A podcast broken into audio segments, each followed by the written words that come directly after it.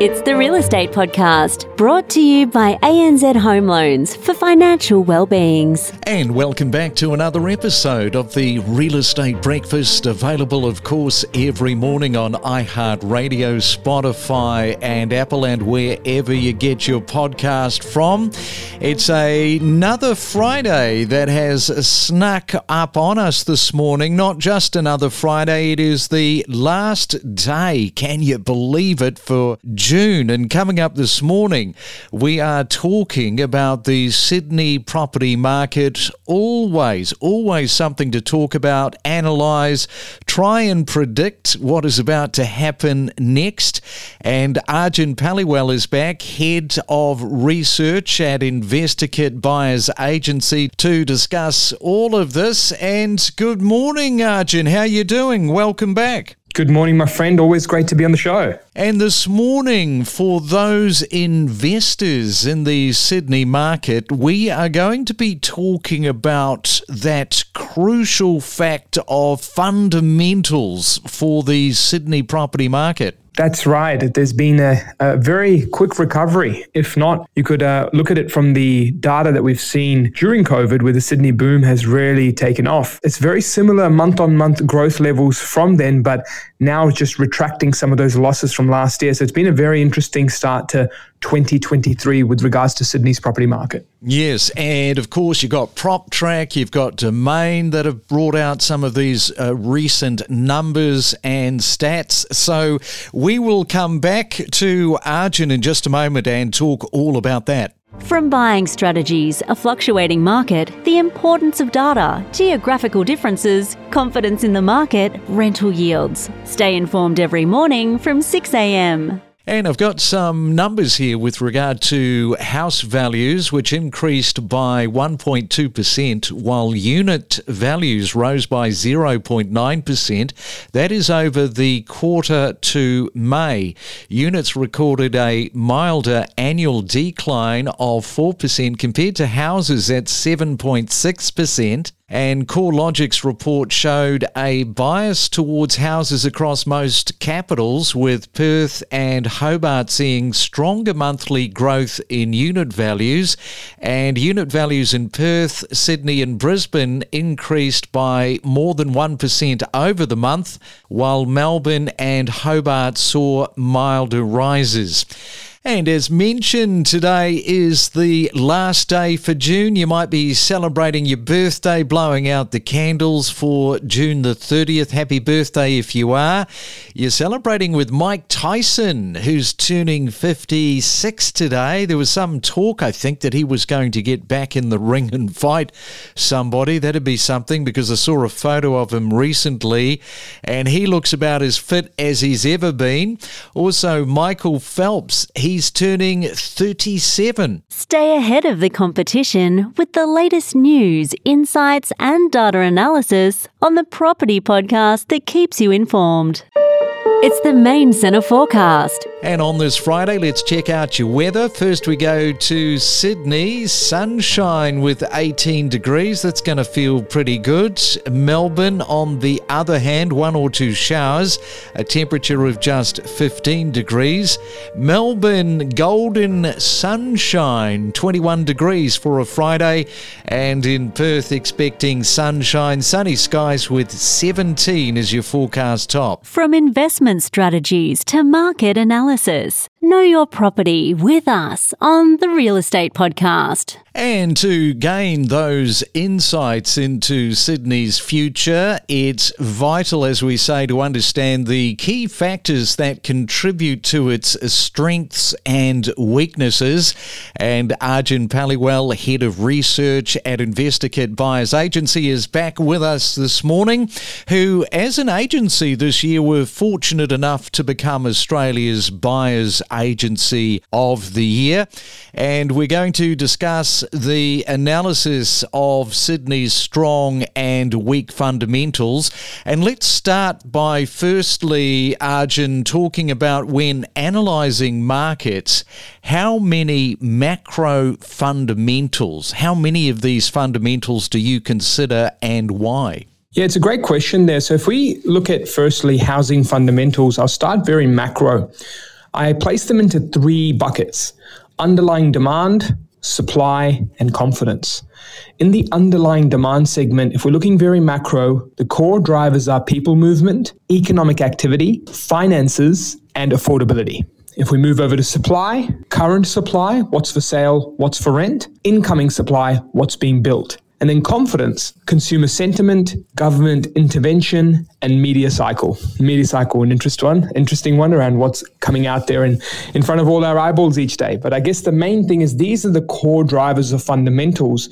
And within fundamentals, if you go very micro, there's something called market pressure. And that's things like how prices are trending, how fast things are selling, the number of sales, the discounting, and also what's happening from a number of listings. And then we move into short term indicators around online search interest, housing inventory, and more. But in summary, these are all important because in isolation, none of these metrics can drive everything. But in this whole world, when we look at it together, they start to paint a positive, neutral, or negative picture for a market.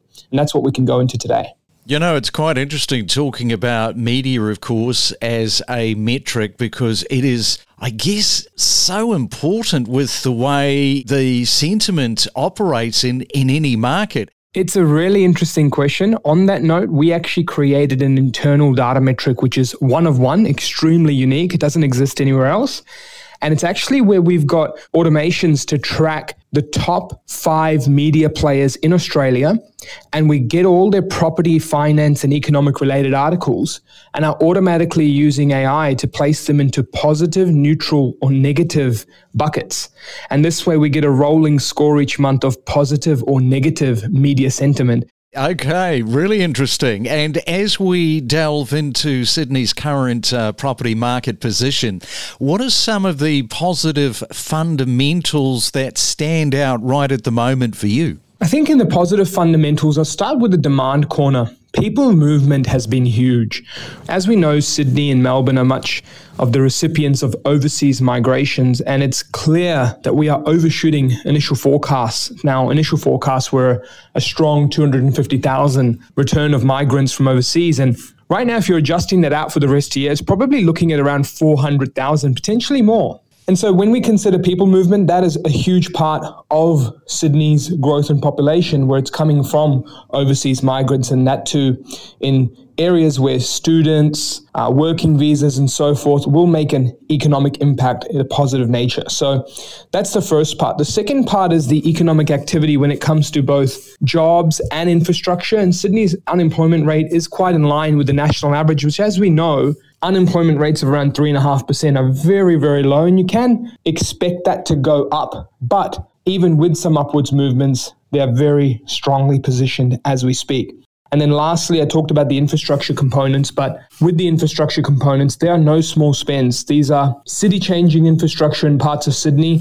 If you cut up the population, cut up the spending, cut up the jobs hubs, you, you could create four, maybe even five cities when you break Sydney into a few different areas. So I think if we look at supply for Sydney right now, large dwelling approvals and building approvals in the projects are really coming down. There is going to be a dwelling deficiency both now and in the future in the new build side of things. If we look at the periods where downturns are quite prominent, November 2018, where 2017 and 18 was well and truly the end of Sydney's housing cycle boom when we last saw prices boom heavily. In 2018, the houses for sale in Sydney were around 25,000 in total. Now that number's down to about 13,000. We are still well below where a soft period of Sydney's house prices supply needs to be. And so, from that angle, you've got low incoming supply, low established supply, low rental supply, and strong unemployment and migration conditions. So, those are the strengths when it comes to the fundamentals of Sydney. And how about the flip side? What are some of the weaker fundamentals in play that arguably could impact on Sydney? So I think we saw a lot of these weaker fundamentals in play in the last 12 months. When interest rates did really come into this huge swing, that did impact sentiment heavily. And as we know, there is clear indication with Sydney's housing market in particular, if you look back at past five to six years of trends, where lowering components of interest rates between 2012 and 2017 were actually in line with some of the biggest price rises in Sydney. And then if you also look at the investor lending in 2012 to 2017, that also coincided with some of Sydney's largest price rises too. And then all of a sudden, when you look at some of the price declines, we've seen interest rates play a big core part over the last 12 months, which has shifted borrowing capacity. But more important than the actual capacity is the confidence that was shifted over the last 12 months because now you've still got interest rates at a pretty high period, but we've got confidence returning back into the Sydney's market, especially when you start to look at auction clearance rates, which have a very strong correlation in Sydney's price growth, and we're looking at the current environment of low supply. So, what I think could be some of the weaker fundamentals are the finance. If we don't see interest rates fade off eventually, yes, prices are recovering now, but how long can they do that for when borrowing capacities are down 40%? There'll always be some sub subsegments that need finance as part of their trends. But lastly, I think the weak fundamental that's more important to review is if confidence does re- return to Sydney, which it is already, but if it returns at large levels, and we do start to see more and more established holders of properties list properties for sale, then that stock level number will start to increase rapidly. And if it gets to anywhere around that sort of 2018 number, that's when you start to see the fundamentals shift against Sydney because the stock levels returning with lower borrowing capacity would not be a healthy amount of buying capability and selling capability when it comes to Sydney's property market. Lastly, where can investors find more information about these fundamentals and gain further insights, which are just uh, so crucial for them to dig into?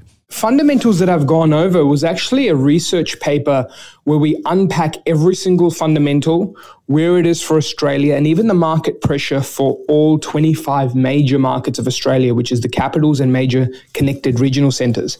This is actually a report that we produced late last year in July, August, and led us to accurately predict Sydney's decline over 2022 many housing markets that would not decline, the inflation peak being reached at the end of 2022, and more. So if you go into the fundamentals research paper on investorkit.com.au and click on our research tab, then our white papers tab, you'll be able to find that. And we're about to do a refresher for this new financial year in the coming months. So it should be excited. All right, so we'll leave it there. Arjun, have yourself a fantastic Friday, the last day for June, and a great weekend. We'll talk soon. Thank you, my friend. Talk soon. Don't navigate the real estate market alone. Let us help guide you in the world of real estate every day. Make better informed decisions with the latest news and insights. We connect you to the best real estate information across Australia. The Real Estate Podcast.